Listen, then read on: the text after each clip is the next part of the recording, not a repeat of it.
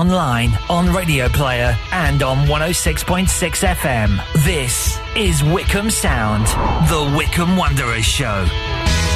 Good evening and welcome to the latest edition of the Wycombe Wanderers show uh, with myself, Colin, and Bob. You'll notice I haven't uh, numbered it this week. No, I was waiting for that bit. We're not counting, but if you are counting, it was eight last week. Okay, thank you for that. Uh, yes, we have got lots of good stuff coming up, so we will be reviewing the win over Sheffield Wednesday and the win over Birmingham City. Six points. Two wins, back Two to back. wins, back to back since we were last on air. What is going on? How fantastic. What a time to be alive. First away win in the championship, uh, which followed the first win in the championship. Whatever next. And obviously, lots has happened actually since we were last here. So Gareth has been rushed to hospital uh, to have a back operation. Uh, Sheffield Wednesday have had their points deduction halved, uh, which meant that we sort of like were, were a little bit of a yo-yo yesterday in the division. Uh, we were 23rd for for the beginning, uh, then dropped down to 24th just before kickoff. But luckily, our victory last night then lifted us up to 22nd. And a new signing has arrived, also called Gareth. Yes, indeed, with an A rather than an E. Uh, we are going to be hearing on tonight's show from Pete Couhig, the Chief Financial Officer of Wycombe Wanderers. And lots more besides, also from the manager as well, who spoke to uh, Matt Cecil on the uh, Chairboys Live this week as well, which will be fantastic to hear from him and uh, see how he's doing in his recuperation. Uh, we'll be hearing from uh, David Wheeler and Scott Kashket as well. But first, it seems a long time ago, doesn't it, Saturday? Yeah, I know, we always say that, don't we? But But it did. It, it, it was a while ago. The, the game against Sheffield Wednesday. Uh, it was it was a right blowy old affair um, at Adams Park. Um, it definitely was a bit of a match as well. The, the, you know, the, where, whereas some of the other games, particularly like Watford, Norwich, uh, Reading, you've really got the impression of quality, sort of like from the opposition, and very much we went we, we lifted our game to that quality. Saturday's game against Sheffield Wednesday, it was a sort of bottom of the table scrap. Um, but again, you know, we, we were fantastic. We competed well throughout, um, and, and definitely were well worth our win. and when did you know Gareth wasn't going to be in charge? Um, so uh, that was when I arrived at the ground. Um, I suddenly heard heard whispering rumours uh, that Gareth wasn't around. So I thought, right, actually, do you know what I'm going to do? I'm going to go and speak to Matt Cecil, um, and actually managed to get get an interview with Matt. Um, and he was being very calm about it all and was saying, well, yes, you know, uh, Gareth has had a, a problem with his back for quite a while now. Um, you know, it's all in hand. Everything is fine. Uh, not wanting to panic everyone. Um, and of course, you know, Do- Dobbo has been in charge before. So um, uh, an away game at Accrington back in 2014, I think it was, uh, when Gareth was ill, um, which we drew. Um, so you know, this this isn't completely unprecedented, but clearly, actually, then what we've learned since, uh, and what we'll hear from Gareth a bit later on in the show, um, is that yeah, actually, you know, it, it, it did sound slightly more dramatic than possibly it was, it was being made out before the game against Sheffield Wednesday. And so nice to get the win. Such great reward for, as we've spoken about in previous episodes of the programme, where refereeing decisions haven't gone our way, where, you know, goals that should possibly have been given haven't been, and, and all sorts of other uh, things which have, have gone against the team's favour. Yes, and I think it's you know it's such a good reward because all of us who have seen all of those games, where, whether you are you know part of the club or whether you're you're a fan. We knew that actually, you know, we were all in a bit of a false position, and you know, and everyone was sort of saying, you know, there've been- some horrible media, um, sort of like you know, slatings of Wycombe over the last couple of weeks. You know, what on earth are they doing in the division? One journalist saying, you know, we were stinking out the bottom of the championship or something, which was just vile anyway. Um, but you know, we all knew that actually, well, no, it, we weren't being completely outclassed. Uh, you know, we we were just being a little bit unlucky, maybe you know, slightly naive in, in those first couple of games. But really, we were playing really well. We were competing, um, and yeah, was, certainly we weren't getting some decisions, and we, you know, we were just being a little bit unlucky. Last two games, that's completely changed. Um, you know, we definitely deserved the win over Sheffield Wednesday, and we deserved the win last night as well.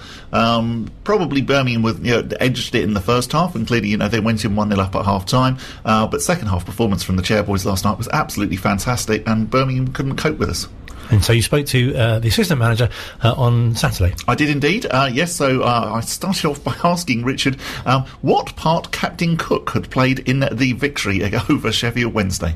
Yeah, so it, was something that we um, we looked at at the start of the season. Uh, as, as we were framing the season, we, we spoke about Captain Cook's four ships. So when he, he was out on these voyages of discovery, we said this is a voyage of discovery for this football club.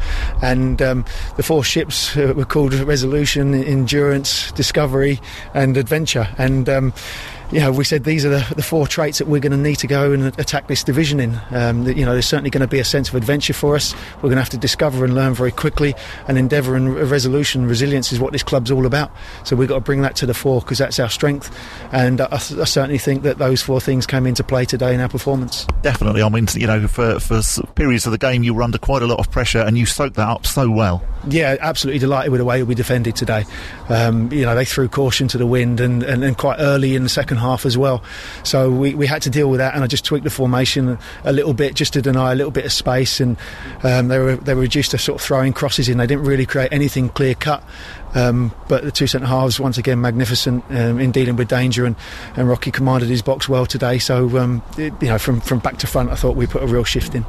David Wheeler's had quite some weeks, so, so he was uh, helping to, to feed school kids on Thursday and Friday, and then scored the goal today. Yeah, maybe that's karma. Maybe he's got a little bit back for, for what he deserves. He's a he's a terrific lad, Dave Wheeler, a real uh, deep thinker, and um, I, I, really enjoy having conversations with him. You know, um, he, he's a he's a bright lad, and uh, you know, very intelligent. So um, absolutely delighted for him that he's got the goal today. It's something that we'd worked on, um, we'd spoken about, and um, he's nailed it when it when we needed it. Really pleasing for uh, David Wheeler as well. Yeah, absolutely. Uh, you know, David Wheeler, uh, as we said, you know, did, did fantastic things last week, uh, and I know that, that he will say, you know, that, that actually, you know, he was only a small part to play, uh, but he was behind the initiative um, that ended up uh, where the club were giving away free takeaway food, um, and I also spoke to him after the game as well.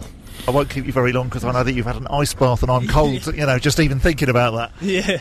What what a fantastic result today. Yeah, yeah, really, really chuffed, really happy. Um, yeah, I think I think we des- we deserved it today. I think we we defended incredibly well all over the pitch, and uh, we were we were dangerous. We had we had a few other chances that on another day go in. So, yeah, like I, I think it's it's positive moving forward we're so used to seeing either JJ scoring from a corner or Anthony Stewart putting them in. Are, are, you trying to add your name to that list? Yeah, definitely. Like I think, you know, I've I've done it in the past, so I like I I'm happy that I've like I've got the goal today, and hopefully I can I can keep adding to that. Uh, you've had a fantastic week as well. Uh, clearly, you've scored the goal today. You've also been instrumental in the uh, the meals campaign on Thursday and Friday. Yeah, yeah. I mean, my contribution was relatively small in, in comparison to a lot of other people. Like, so much went went into it from, you know, uh, Rob Rob running with it from the start, and uh, people donating the food and donating their time. Um, it was a huge, huge collective effort in the community that, that that brought it all together. And you know, the thing that comes out of it is that lots of hungry kids, lots of hungry people in the community get fed, and you know, there's there's nothing much better than that from a from a moral point, from an ethical standpoint, like and like for the club to have that impact in the community, I think is is such a positive thing. It's one of the wonderful things I think that football can do, a football club can do. Uh, yeah, I couldn't agree more. I couldn't agree more. And like, I think you know we have that platform, you know, as as a club and as as players that we can we can do that with with you know not a great deal of effort from definitely from from my perspective. So yeah, like I'm really I'm really pleased that we, we, we got it done, and you know hopefully we can move on towards you know the Christmas period when people are really gonna going to need some help that we can we can do whatever we can. Does sound uh, really nice of uh, David Wheeler too, as we say, not only get involved with the, the free school, uh, the free lunches, but uh, but also, of course, to, to, to play such a key role in that game as well. Yes, yeah, absolutely. You know, he, he did play really, really well. Um, obviously, got the goal, um, and yeah, you know, I mean, just the the whole team uh, just uh, seem to improve every week. in particular, you know, the the loanies have been fantastic, but what's really, really impressive actually is how the other players have come up to their level. You know, you're not watching it really thinking, wow. You know, I mean, possibly with Anis Mehmeti slightly, who just is one of those talents. But, you know, but, but everybody else, you know, Dennis Adeniran just fitted in so well. Um, and the other, you know, the other players are playing so well around him, um, which I, you know, again, is credit to them because, you know, some of these guys obviously were with us in League Two and they're, they're competing in, you know, in the Championship. Scott Kashket, you know, looks, looks like a, a Championship player, possibly ready to go up the, you know, uh, up to the next level. Fast forward to Wednesday night, and so, so, eventful as well. Obviously, we knew at this point that um, that Gareth wasn't going to be in charge for this game, but we heard before kick-off that Sheffield Wednesday had had their points deduction at halved, which meant that Wycombe started the game bottom of the table. Yes, I know. Um, and uh, Dobbo did admit that actually he wasn't aware of that beforehand. Um, so you know, because you did wonder, well, is that actually going to be the thing that's going to you know uh, sort of like spur them on tonight? But no, apparently, uh, because it, you know it didn't actually happen until about seven o'clock, from what I understand, that the news came through that Sheffield Wednesday's points deduction That's has right. been halved. Um, so yeah, I, I, don't think the players were particularly aware of it. Well, certainly, uh, Dobbo said that he wasn't. And it must, must have been a bit of a concern as well that, that to go behind as well. Yes, yeah, uh, and you know, and you did think, oh, uh, I mean, it, it wasn't a, a, a, say like Norwich or Blackburn or anything where, where you then thought, oh goodness me, okay, you know, this is now going to be uh, quite a, a, tough game because we had competed well in the first half, albeit you could see that you know Birmingham had got um, probably slightly more skill and talent in, in their side, but we definitely had had the belief. Um, and the thing that really changed the game was the substitutions. So uh, Anis Mehmeti um, and Fred Onyedinma came on, um, and you know, and, and just you know suddenly Birmingham couldn't cope with the speed um, of Fred, of Scott Kashket, um, of Daryl Horgan, you know, re- really, really fast. Um, and those three uh, around Bayo, and then with Anis Mehmeti as well, who just, you know, slightly creates havoc really wherever he is on the pitch. The the opposition just couldn't deal with him. He is going to be some star one day, and you know, and everybody seems to be saying that in the club that you know, yeah, we, have managed to land a really good player there. And there's a key save from Ryan Allsop, and Joe Jacobson uh, had a good good free kick as well. Yeah, absolutely. I mean, JJ again was you know particularly in the first half was was fantastic. Was at the you know the centre of a lot of what Wycombe were doing, um, and and not only set pieces, he had this fantastic run into the penalty area, um, uh, which Phil Catchpole was sitting near me uh, compared to John Barnes in the Maracana, uh, and it was a little bit like that. Unfortunately, with with not quite the same end, so it did end up going just wide. But if JJ had scored it, it would have been one of the championship goals of the season, let alone Wycombe's goal of the season. And all the drama at the end. And all the drama at the end as well. Uh, you know, I, I th- throughout the whole second half, and I was trying not to jinx it because I, have thought these sort of thoughts in so many of the other games where it hasn't then gone our way. But definitely, it looked like the sort of game that we would uh, steal a point, and, and you were thinking, you know, yeah, I, I, can see, I can see maybe that there is a goal coming, and it's going to come for us, and you know, and we're going to hang on, and we're going to get a, you know an away point, and we're all going to be delighted. Um, and so the fact that then actually we managed to get a winner was just, you know, was out of this world. And uh, again, you spoke to uh, Richard Dobson after that game. Yes, yeah, uh, had a chat to uh, Dobbo um, and just you know asked him for his general thoughts on the game. Dobbo, that was that was wonderful, and for all of us that have seen so many of the Wycombe games this season, you know, it, it's no surprise because we knew that actually we were better than everyone was saying that we were. Yes, yeah, we, have we've, we've certainly grown into the level, and um, uh, we're showing that we're, we're more than competitive at this level. I, I, thought second half tonight we were the better side. We deserved to go on and get the win, and um, you know we, have been saying to the boys all season, you know, uh, so far, you're you're capable of playing at this level. You've got to believe it, and um, some of them are making a real good transition from sort of lower league players into championship players in a very very short space of time, which I'm delighted with mean, what, what's amazing as well is that actually how the players that were there last season and even some of the players that were with us in League Two have grown into the Championship. They look, um, you know, alongside players like Dennis um, uh, you know, j- just like they belong. Yeah, it's amazing, isn't it? I mean, you look at the stories and people like Curtis Thompson, who, who Notts County felt he wasn't good enough for them, and, and look at the way he's playing at Championship football now. You know, I'm delighted for these boys that have, have come back after disappointment and, um, and are now proving everybody else wrong. But that's what this club is all about, you know, and we give people opportunities. It's up to them if they want to take it, and our boys have taken it with aplomb. I, I, thought we were, you know, we competed throughout, uh, but definitely it changed when you made the substitutions. Uh, you know, Anis was, was, fantastic and Fred as well. Yes, yeah, I, I, just felt we needed a little bit more quality in that final third. You know, we were getting opportunities to get the ball into that final third, but um, uh, at times it wasn't sticking. Uh, and, and, Fred obviously brings us that. He's got great ability, 1v1 in the final third, and I think we got the ball up to him and, and he kept it for us and, and, gave us a, a, little bit of a platform around the edge of the box. Um, Anis is, is going to be a really, really really good player. I really like him, and uh, you know I've obviously worked with a lot of young players over the years, but this lad's got something about him that I think is, is quite special, uh, and I think he's going to develop into a really good player for this football club. Um, uh, and so, you know, pleased to, to, give him plenty of game time tonight, and I think we saw glimpses of what he's capable of. Uh, tell us what Gareth said to you. Uh, during the game or afterwards? Uh, after the game. After the game, uh, he, he's he's over the moon. He's delighted again. You know, so for him, he's watching it, and it, it must be tough because you know watching it and not being able to to influence it is you know he'll be kicking himself at, at home. He'll be desperate to get back out here as soon as he can.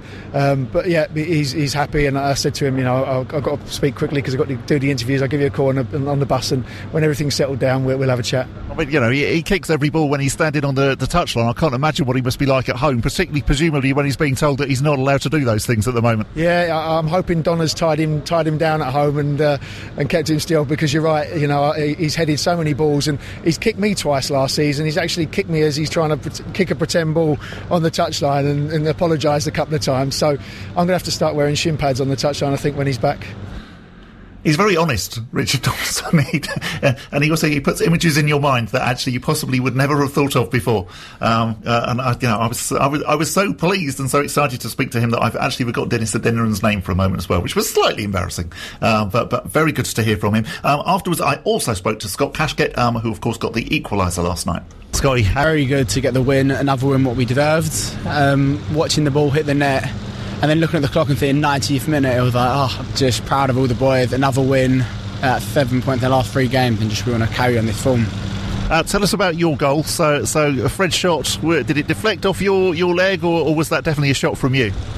Yeah, um, so Fred's come in shot, and I do a lot of work with Dobbo when the ball's going across the goal, where we, where I want to position myself in between the two defenders, and he's hit it, and it was sort of in my path, stretched out, caught part of my leg and went in. So definitely meant it, and I don't really care how it goes in. They all count, don't they? It's a yeah, and it's definitely one of yours.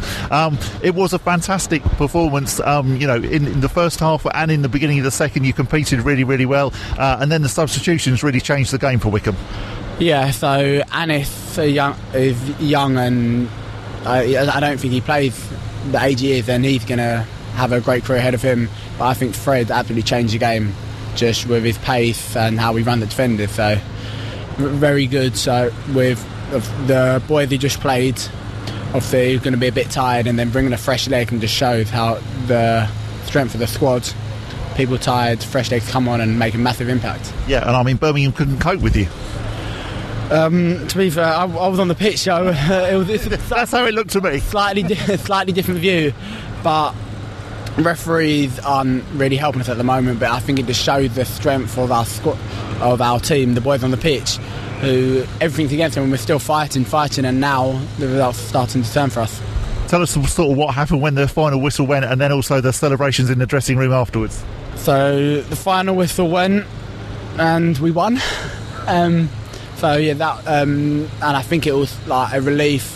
Of the always relief. One goal and you just want that final whistle to go, especially with a late goal. Um, we had a little team huddle, like Bayo said a couple words. We're going to stick together no matter what the results are, and then in there, everyone's obviously tired, but a little bit of dancing, a little bit of singing, and then off now we've got the trip home. Fantastic. That's what you want after a game. A little bit of dancing, a little bit of singing. It really is. I found it interesting his response to to, to my um, point that you know it, it actually well, after those substitutions you were all over them because very much that's how it looked from you know from where I was sitting. But interesting that clearly actually as a player you know you have a completely different view of it. Um, you know, and although Scott didn't say oh you know no it was still tough or whatever that that I think is really what he was implying.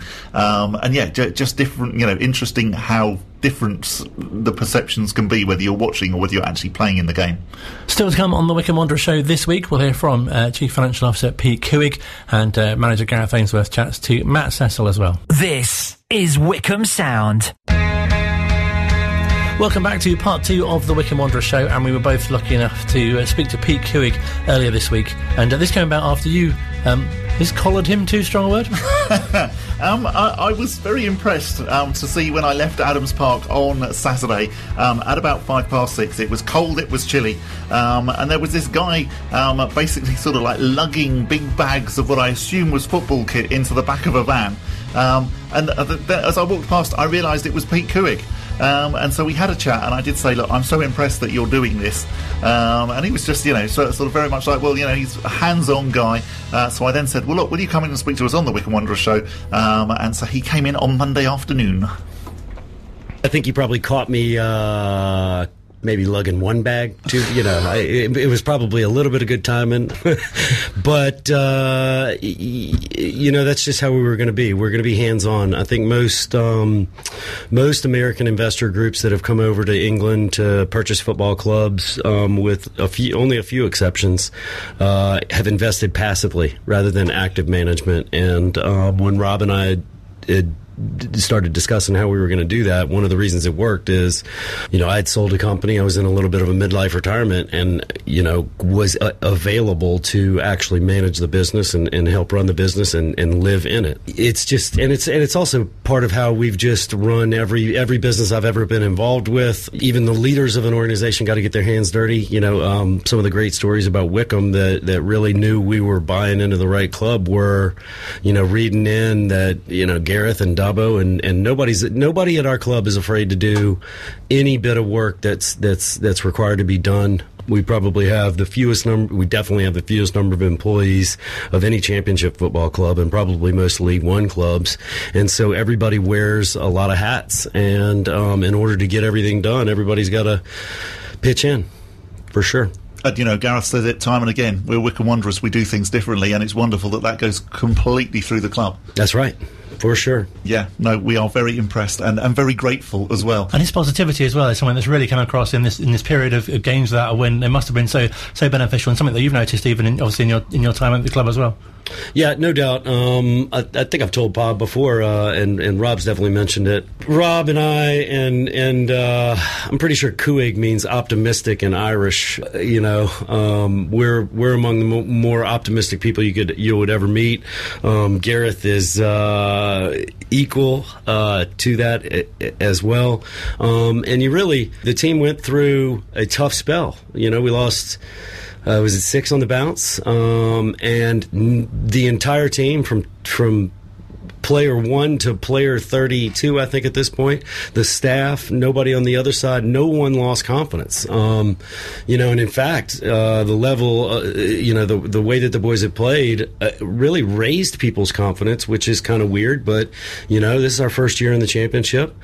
Takes a little bit of time to find your footing. I think the boys found it very quickly, and honestly, should have had results earlier than we did, but told Alex Samuel earlier today, uh, you know, I, my confidence yesterday is nearly exactly the same as it was a, ye- a week ago just because how well the boys have been playing, you know, you, you just knew the results were going to come. So I'm not going to say we got all the calls that went our way. I think there might have been a pin or two that could have been called on Saturday and given us a little bit more breathing room, but boys took care of business and it was so deserved as well. I mean, particularly after say the Norwich game, I interviewed Gareth after that, and I really, you know, I was fuming, and I wondered what I would find.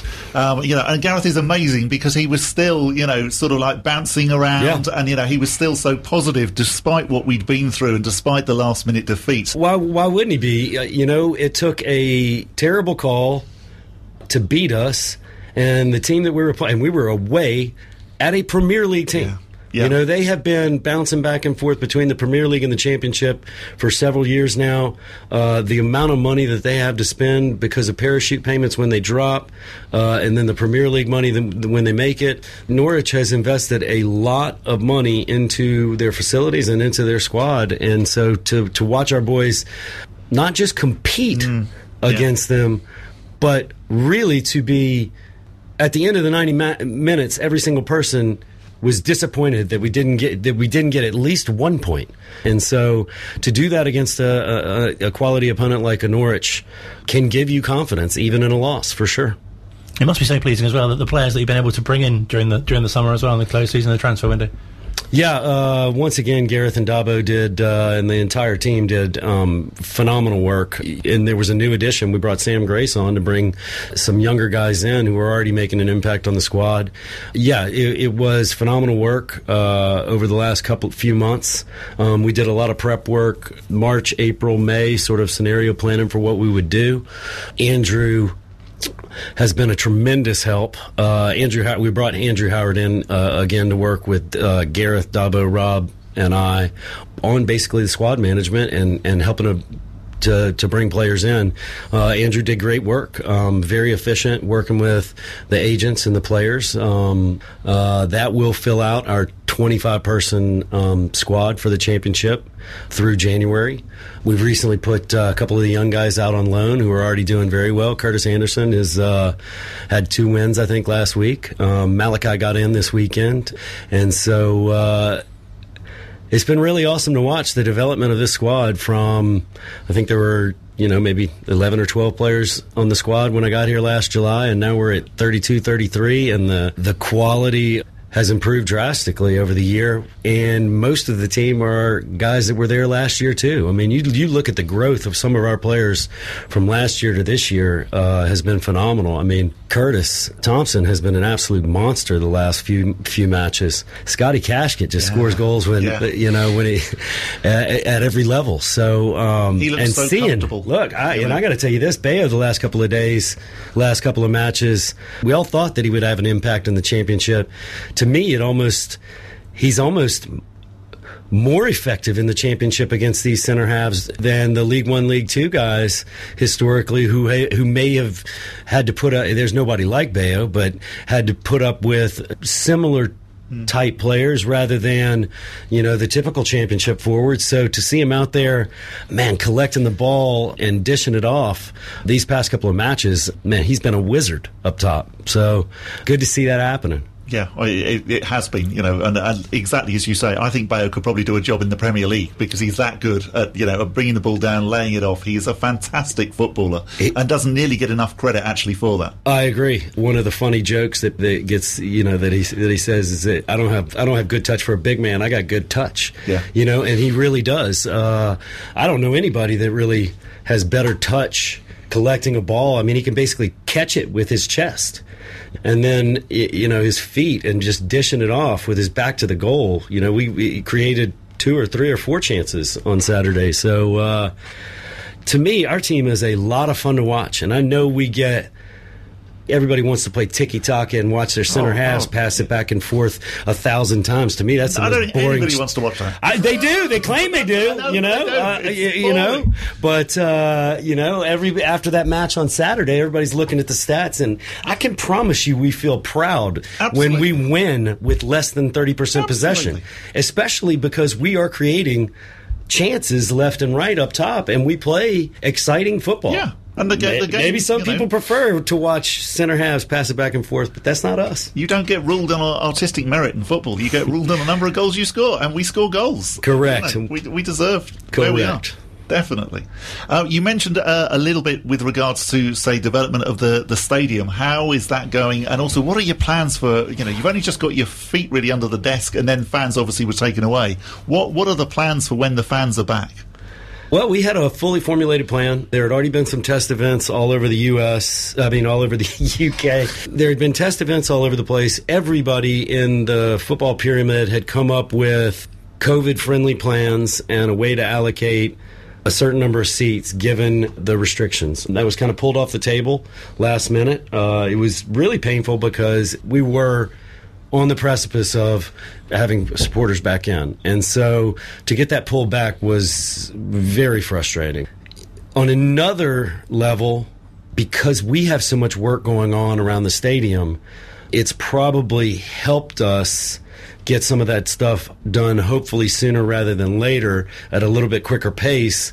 But what it also does is that it puts us more in alignment with when the digital infrastructure project will be finalized, will proceed when supporters are let let back in the stadium and and that digital infrastructure is going to solve a lot of the problems that we've had historically with the ticketing software, the turnstiles. It's gonna it's gonna make that a whole lot easier now that everybody can be scanned in. I'm sure you've heard we've got a hundred new display screens all over the stadium. I know everybody's been a little frustrated over the last 10, 15, 20 years that when they go into the suites, the uh, TVs are possibly 20, 25 years old and don't necessarily, like most of our TVs, I don't think you can actually see the score in the corner because they're all yeah. analog and the world yeah. is digital now.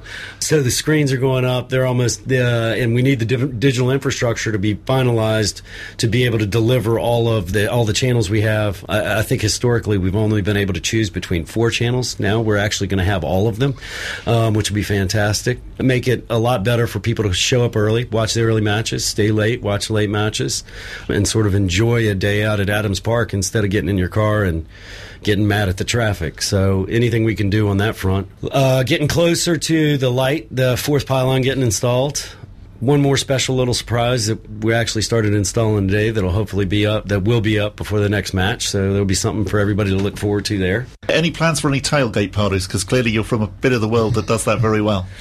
Uh, yeah, you know, Chairboys Village was getting there last year, and we spent a tremendous amount of time and have, have been working on plans for a new, much bigger, much better Chairboys Village for everybody to congregate before the matches because one of the things that's limited people from getting here early historically have been last year we had some tents. It wasn't much space, so if the weather was a little bit shady, it wasn't a good idea to come.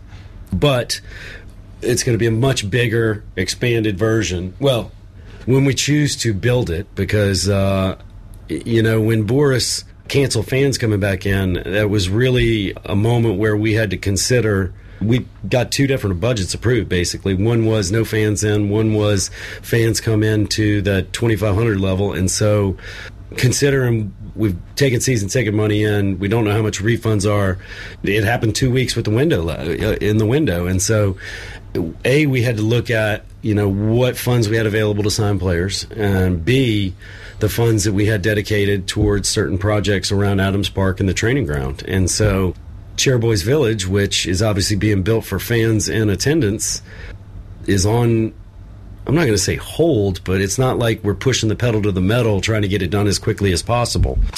Though I do think we are, you know, we're optimists again, right? So we'd like to have that done before the the, the early spring, which is hopefully when when when folks get back in into the stadium. And I, I really think we're probably nearing on a full year's worth of numbers. I think over the next couple, three months, part of my background is statistics as it's applied to public policy. And so the more historical, actual data that we're looking at, I think, I don't think, it will provide people who want to put in place cohesive, extensive plans for a variety of businesses, taking into account what those businesses have done to prepare themselves for existing in the environment versus just these broad based shut everything down. Mm-hmm. Like they shut golf courses down, you know, and golf clubs have spent six months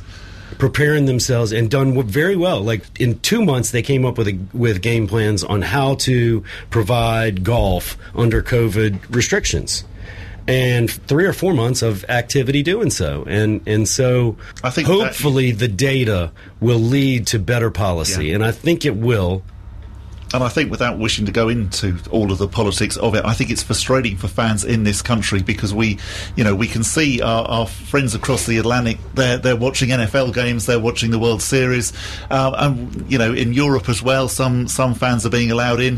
Whereas here we have this mad thing as we had at Carrow Road, where fans were being allowed in to watch in a lounge, but weren't actually allowed to watch out in the open air. Uh, you're absolutely right with regards to golf courses as well. You know, how on earth is that not being allowed at the moment? That just seems crazy.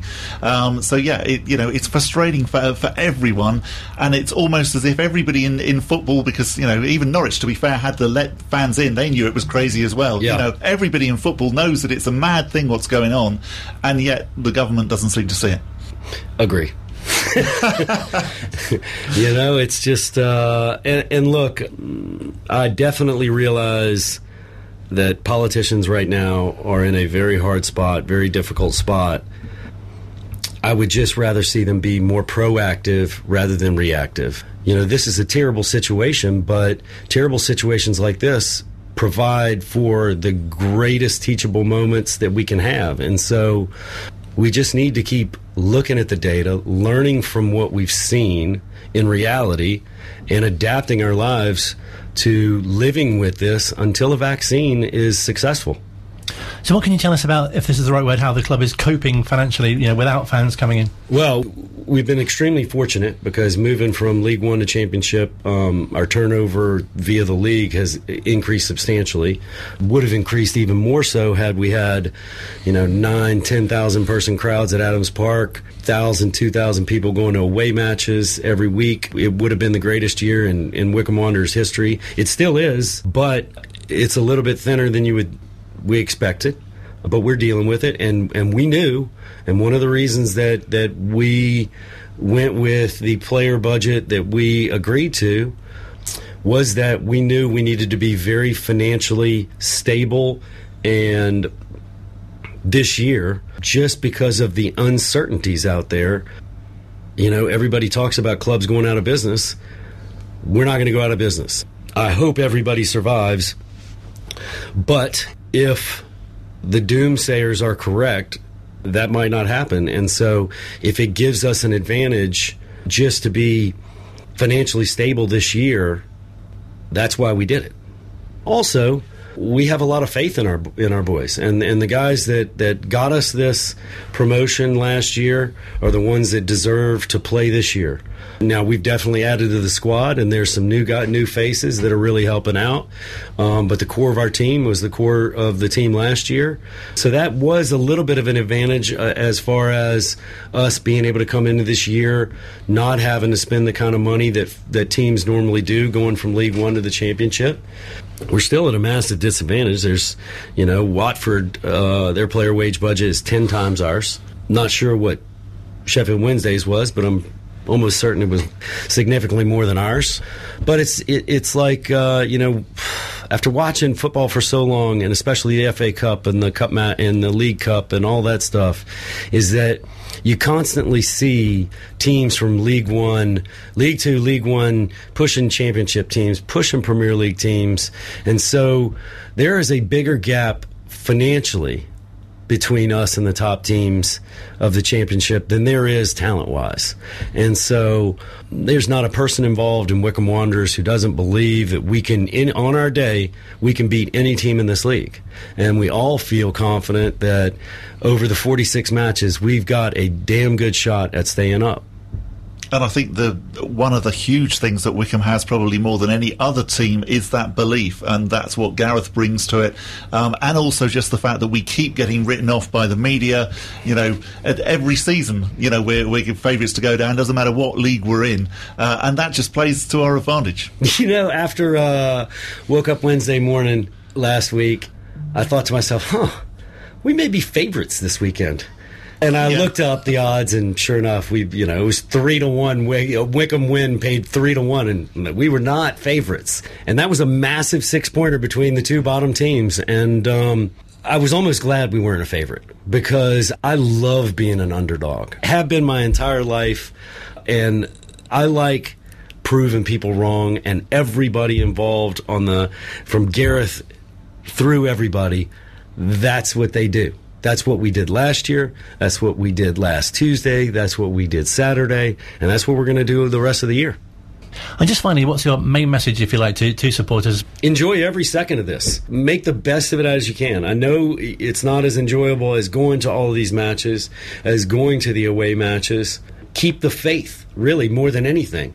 A, keep the faith in our boys that they can do the job, and keep the faith that we're going to be back coming from Louisiana, I keep remembering back to 2005 when Katrina hit, and just uh, it was a couple of years later that first match, that first New Orleans Saints game in the Superdome after Katrina.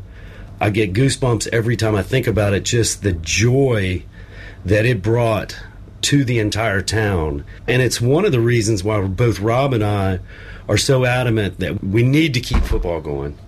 We need fans back in, under COVID, because it provides buoyancy for the population. You know, we need some hope.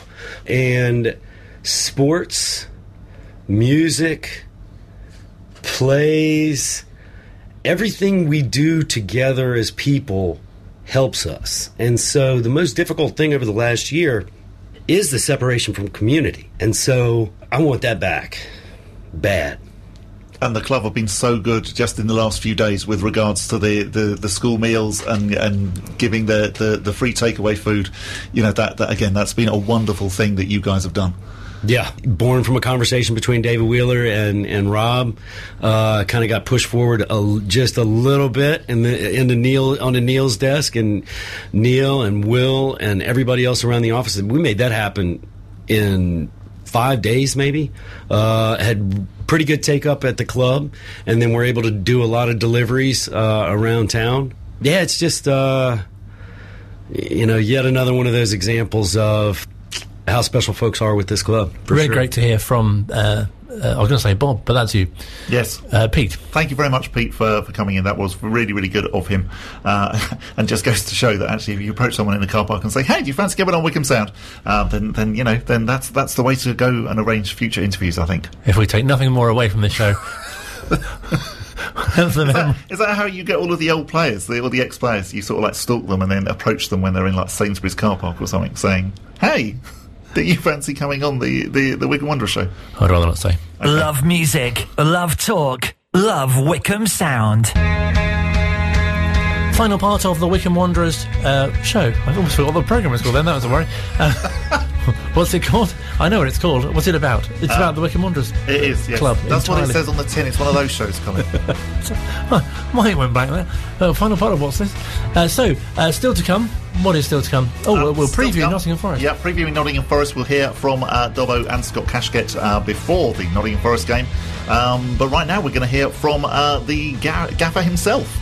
Uh, Matt Cecil called up with him yesterday, um, which was on the Wycombe Wanderers website, uh, and they very kindly uh, allowed us to use it. Morning, Gaffer. How are you doing? Good morning. How's it going? You okay? Yeah, I'm all right. The more to the point, how are you? How, how are you feeling? Uh, yeah, yeah, still in a little bit of uh, discomfort, Matt. You know, it was uh, it's quite a big up um, on the Friday, but um, yeah, the win on Saturday made made me feel a lot better, and, and obviously uh, I've been in constant contact with Dobbo um, and the boys. Got my program off off uh, Cian to uh, for the rehab, um, but yeah. Um, in, in, considering what's happened, uh, yeah, great spirits and, and looking forward to getting back as soon as I possibly can. Yeah, the last time we saw you, you were walking um, rather difficultly uh, off the pitch after that draw against Watford. Talk us through then the next few days for you. Yeah, I mean, you're on operation table and not at the game. Yeah, uh, people have got to uh, not ignore back pain because I ignored mine for a little bit. You know, I, I've uh, I've always been active and, and I've always had a, like a little twinge in my back now and again. And uh, and on Tuesday, I'm feeling great. I ran up the stairs at the training ground actually, just buzzing because we had Watford on TV and, and I, I knew how we were playing. I was springing my spe- uh, step as always.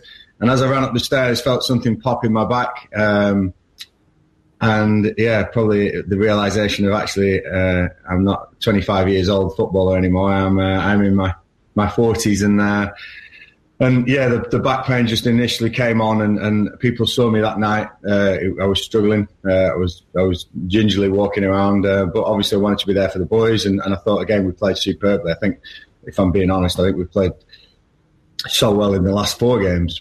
Sheffield may have been the, the, the, the least of our performances out of those four games, but obviously we deserved the win out of across the Reading and the Norwich and the Watford. You know, playing so well. So uh, you know you, you, your mind's off the your mind's on the game, your mind's off the pain, and and it, I suppose adrenaline got me through. Um, you know, I went for a scan the next day on the back, and they they, they pulled me in and said, "Look, you, you're going to need surgery on this. This is a mess. Um, your your disc has collapsed in, into your spinal cord, and um, and it's not looking great. You know, so." we talked about epidural, and I said I'm a football manager. I don't want to be out of work. I don't want to be out for a period of time. And uh, and it was, you know, there was talk of an injection maybe to get me through, blah blah blah. Anyway, the upshot is on Thursday night, uh, you know, the, the, disc had probably slipped so far into it that I was uh, I was in a right mess, a real a real mess, you know, and, and it's not like me at all. Um, and yeah, it was uh, it was the hospital job. Uh, another scan, and as soon as they saw the scan on the Friday morning, they they took me in for surgery within six hours. You know, I was I was under, under the knife because they had to remove this disc that was uh, that was going onto this cord that, that could have caused some permanent damage. So it was uh, yeah, it was it was absolutely testament to our, our medical services in this country, and I can't thank them enough. Uh, you know, whether it's you know people who, who, work in the private sector, but the NHS sector, wow, they have they have looked after me. Um, no end, you know. I was lucky to have our club, one of our club doctors, Carl Walton, works out of the Royal Berks at Reading, and and so it was nice to see a friendly face. But um, yeah, uh, the amount of painkillers I was on, I, I, can't, I don't really remember too much about it. But uh, but yeah, just wanted to get home then, watch the game in hospital, as we all know. Um, and yeah, real put a smile on my face. Probably probably boosted me and got me home a bit earlier. But I've got a, I've got a strict instructions from both doctors and Rob Couhig, who rang me up to say stay at home rather than anything else. He said we need you. and We're going to need your energies this season. So make sure you are. You're you're you're following doctor's orders. Um, so yeah, gonna gonna be definitely out for tonight.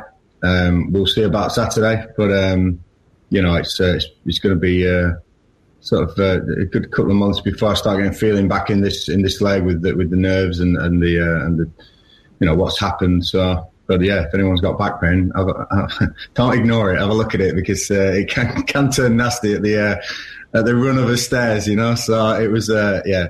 But I mean, like I say, I can't thank our NHS enough and. Uh, you know, I know we clap them for the COVID stuff, but you, it's moments like that that you really realise that we uh, we do live in a great country and, uh, and a fantastic place where they, they look after you if, if there's any emergencies. So great, and uh, and once more the, the comments from the fans. The the you know I'm not on social media, but I do get I do get told a lot about them, and uh, and so thank you to everyone who's commented and, and well wished me because uh, it's been. Uh, it's been a tough few days, but I'm really looking forward to the game tonight. I'll be on iFollow like many of you, screaming at the TV. Um, and uh, I'll be in constant contact with Josh Hart, our analyst. My phone will be on the whole game, and and uh, like I was Saturday, you know, I'm, I'm Josh is a, a, direct link to Dobbo on the touchline as well. Um, you can notice Dobbo's got the earpiece in, so uh, we're in constant contact, and uh, and yeah, it's uh, it's great to see the boys really competing. We can and we will compete at this level without a shadow of a doubt, um, and I firmly believe we we will stay up. So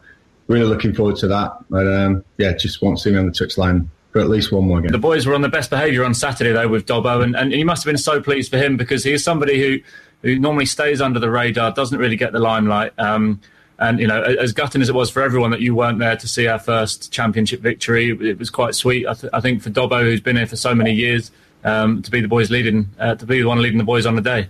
Listen, I, I think that people over the years have always noticed that when we talk about who is in charge, we always say we. We always say we as a team because I, I could not, I could not be anything without first Richard Dobson, David Waits, Cian O'Doherty. That that four has been together. I mean, throughout we are so tight. You know, we've been through all the all the successes we've had. I, I cannot say how much they they put into that. And then you add in the rest of the staff, your Josh, your Andys, your, your, your Sams, and, and you know uh, Ali and Isaac, you know, Steve, the kitman. I, I don't want to miss anyone out in in, in that uh, in that Ben Sayers. We're such a tight staff, and when we when we talk about we, we, we mean we, you know, and, and it's not. Um, I, I, yeah, I'm, I'm the lucky one sometimes, or maybe the unlucky one sometimes that has to be at the front of it all. But it's uh, it's a real team effort, and me and Dobbo have been together from the day of when Gary left. We, we we sort of had a chat that weekend saying, look uh, we don't know what's going to happen. If it's you, I'll back you. If it's if it's me, you'll back me. And, and, and we've stayed like that throughout. And, and I couldn't have a better number two. Honestly, I could not have a better number two. I, have got the best number two in the in the football league. He's the he's one of the best coaches I've I've seen as a footballer. He's one of the best coaches, Dobbo without a shadow of a doubt. He's uh, he's very astute. He knows exactly what I want and puts it into footballing terms for the boys to understand on training pitch. Um, he's magnificent with the set pieces. You know what we do, um, and and he, it's funny because I rang Josh up on Saturday and I said, Josh, the midfield look really leggy. I said Dennis looks a little bit leggy. I said he's a young lad. He's played a lot of games, and within 12 minutes, I think Dobbo had changed him in the second half. And I rang Josh, and Josh said, "Yeah, I didn't tell Dobbo." He said, "But he's done it anyway." I said, "So I mean, that, those kind of things are like that. That's what we see together. We both see the same things, and and." I'd have done exactly the same substitutions as Dobbo. You know, I'm still in constant contact with him. We're FaceTiming every day. The tactics board on FaceTime the other day, and we're talking about how we're going to play tonight. You know, so picking the team, I'm still, I'm still in, and, and, and the tactics. But it's never just me. It's all, there's always opinions. It's always it's always me who makes the final decision if there's an argument or if there's a if there's a debate. I'll always make that final decision. But usually we're all on the same page. We're all because we know what we are, we know how we play, we know what players we've got in the squad and what they're capable of. Usually we're we're really aligned in what we're thinking. Myself, Dobbo, and Josh are huge on the tactics. You know, we we uh, we really work hard and. Uh, I've, I've, got to watch a lot more of Birmingham than I probably usually would as well, which is good. So again, I've, I've, I've given some uh, some insight in what I think tonight. Um, so yeah, uh, win, lose or draw, it's us together, and you know, lose, I, will take it. I'll take it. Uh, you know, because that, that's me as the manager. Win, I love everyone taking it. Go for it. You know, it's great. It, it's uh, it's a team effort, and I love seeing the smiles on their faces, and uh, and it's brilliant. It's going to be great to see him tonight again, and uh, and I'll be bringing Dobbo this afternoon I'll let him have a little lie in because I know he's got a he's got a late night tonight. But um, I'll be there with him. Don't worry about that. We signed Garath McCleary from uh, Reading. So uh, Gareth was uh, was non-contract. Um, he was a free agent, which was great. So there was again there was no real major panic towards the end of the window. We had Gareth in the bag. We had a couple of other players as well who wanted, but Gareth um, came in, trained, showed just how fit he still is and what he can contribute. And this this guy's played um, Premier League. He's played a lot of Championship games, but more importantly as well, Gareth has played at some of the lower levels as well. He knows some of the boys. He he knows how to dig in. Uh, he's a voice. He's going to be a leader, um, and he'll say how it is, Gareth. You know, I think he's I think he's going to be a huge asset to us. Um, 33 years old, so the bit, bit, of that experience that we're going to need. Um, and he's admitted he's not match fit yet. You know, he's going to need a couple of weeks because he hasn't he hasn't played. He was uh, he was in and out at Reading last season, but the way he conducted himself when he was out the team was just superb. And it's the Wycombe way. He he fits Wycombe. Um, so yeah, Gareth's here to the end of the season. Great, great to have some um, some insight from from the uh, I was going to say the hospital bed, but it's not really. no, no, it wasn't quite from there. Uh, but also, really, you know, really interesting. Um, lovely to hear Gareth speaking about Dobbo. Um, you know, in, in quite such uh, you know complimentary um, terms, uh, and how very much you know they are a, a team. And you can hear from when you spoke to him earlier, and when you speak to him in a minute, that, that he comes across so well, and, and that he's got you know everything so sorted out, if you like. Yeah, and I think it's very reassuring to know that actually, you know, if something ever like this happens again, that we've got such a good, you know, assistant manager just ready to, you know, to to step up. And strange to think that the next game is against Nottingham Forest as well. Yes, yes, former European champions Nottingham Forest. Uh, you know, j- j- just a, a, a, small team uh, up in the Midlands. Um, but obviously, yeah, you know, it, it is going to be a big game. Um, I did speak to um, uh, Dobbo after the game last night uh, and did ask him about uh, the fact that we will be facing such a, a big team as Nottingham Forest on Saturday a, a, terrific club with great history, but history is exactly that. That's in the past now, and, and now there's two teams in the same division going to go toe to toe. There's absolutely no reason why we can't go there and, and, and upset them again. Um, you know, I, want the boys to be excited about these challenges, but certainly not overawed. You know, this is a, a wonderful adventure for this football club, but certainly one that we can um, we can take head on. And um, you know, we've got a Wycombe Wanderers team full of belief now going into that game. And uh, will Gareth be next to you, possibly in danger of kicking you again on Saturday? I'm hoping so. Yeah. Um, whether or not it's it's on the touchline or, or, in the stand, we'll have to see. You know, we, we, we can't rush him too quickly. He's had a, a fairly major operation there, so we, we, you know we need to be careful with him.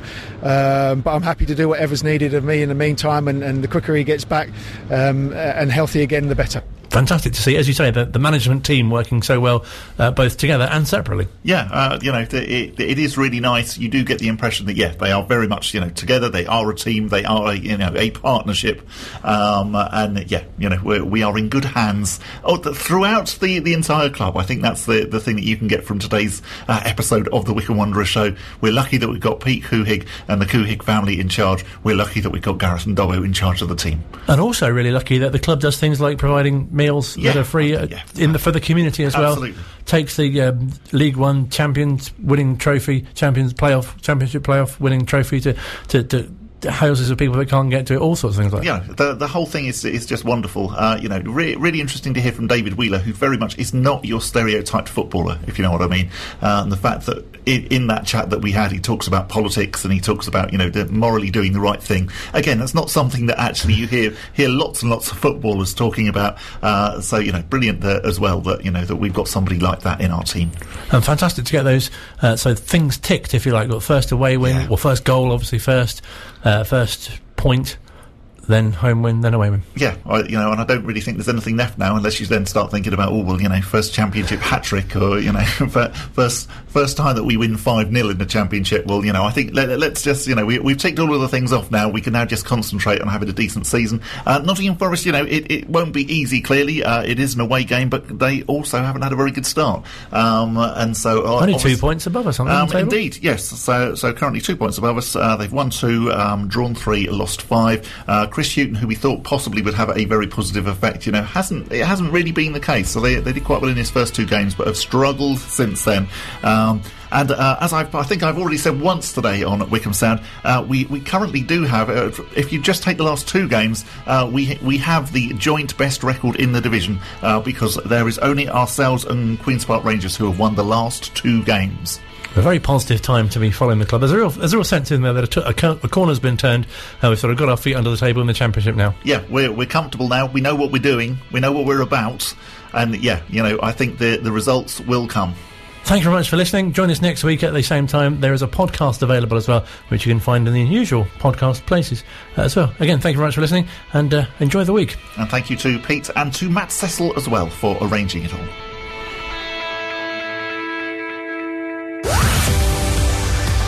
National and international news on 106.6 FM. This is Wycombe